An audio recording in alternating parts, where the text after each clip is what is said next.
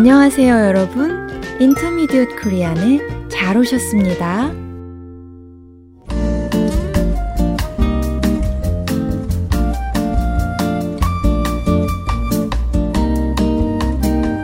여러분 안녕하세요. 사뿐사뿐 민쌤입니다. 안녕하세요. 퐁당퐁당 유쌤입니다. 유 선생님, 지난주에 무척 더웠는데 건강하게 지내셨어요? 네, 정말 더웠죠. 아침부터 온도가 올라가서 한낮에 105도가 넘었어요. 민 선생님도 더워서 산책하기 어려우셨겠네요. 맞아요. 어제는 바깥에 나갈 엄두도 못 냈어요. 오늘 새벽에 천둥 번개까지 치고 비가 엄청나게 내려서 깜짝 놀랐어요. 어, 선생님 동네도 그랬군요. 구름이 무겁게 덮은 데다 비까지 쏟아지니까 꼭 한국 한여름 날씨 같더라고요. 어, 저도 한국 장마철 같다는 생각이 들었었는데 비 오고 바람 부는 날씨 정말 좋아하는데 이렇게 폭우가 쏟아지는 건 드문 일이죠. 네, 캘리포니아와 달리 한국은 여름마다 비가 한 달 정도 내리는데 장마라고 하지요. 한국의 대표적인 여름 날씨예요. 맞아요. 짧은 시간 안에 갑자기 많은 비가 쏟아지고 햇빛도 볼 수 없는 날씨가 계속되면 사람들 마음도 무겁고 생활하기 불편하죠. 올여름에는 장마가 늦게 시작되었지만 비의 양이 엄청 많아서 피해를 입은 사람들이 많다고 해요. 그러게요.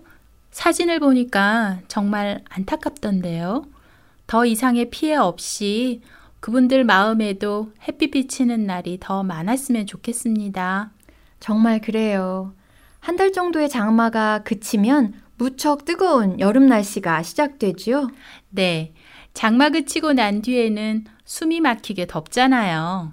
장마 때 내린 비 때문에 습도가 높아져서 온도가 떨어지지도 않고 밤에는 정말 무더워요. 네. 그런 더위를 가마솥 더위라고도 하지요? 맞아요. 가마솥은 한국 전통집인 한옥의 부엌에서 밥 지을 때 쓰던 아주 무거운 냄비예요.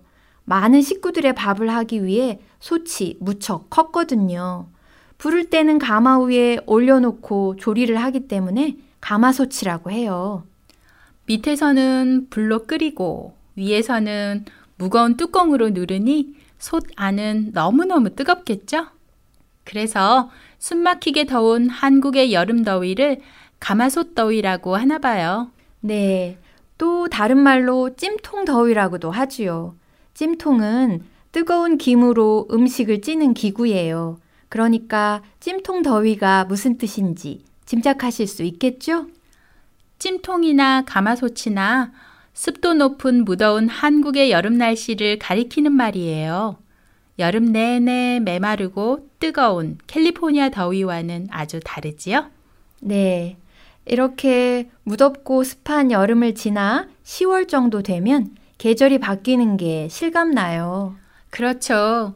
가을이 오면 바람도 서늘해지고 산과 거리의 나무들은 빨갛고 노랗게 물들어 정말 아름답죠. 가을에 한국으로 여행 가고 싶네요. 아, 저도요.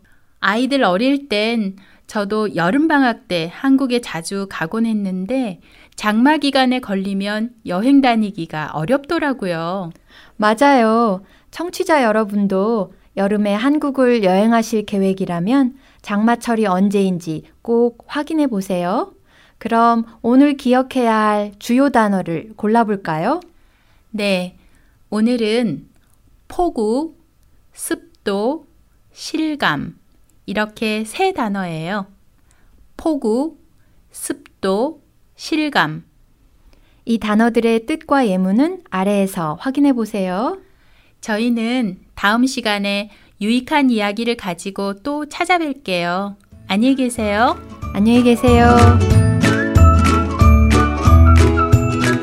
아, 여러분, 우리 팟캐스트에서는 대본을 제공하고 있어요. 혹시 안 보이시면 여기 올려진 링크를 눌러보세요. 그리고 질문이나 의견은 forintermediatekorean at gmail.com으로 보내주세요. 여러분의 응원이 큰 힘이 됩니다.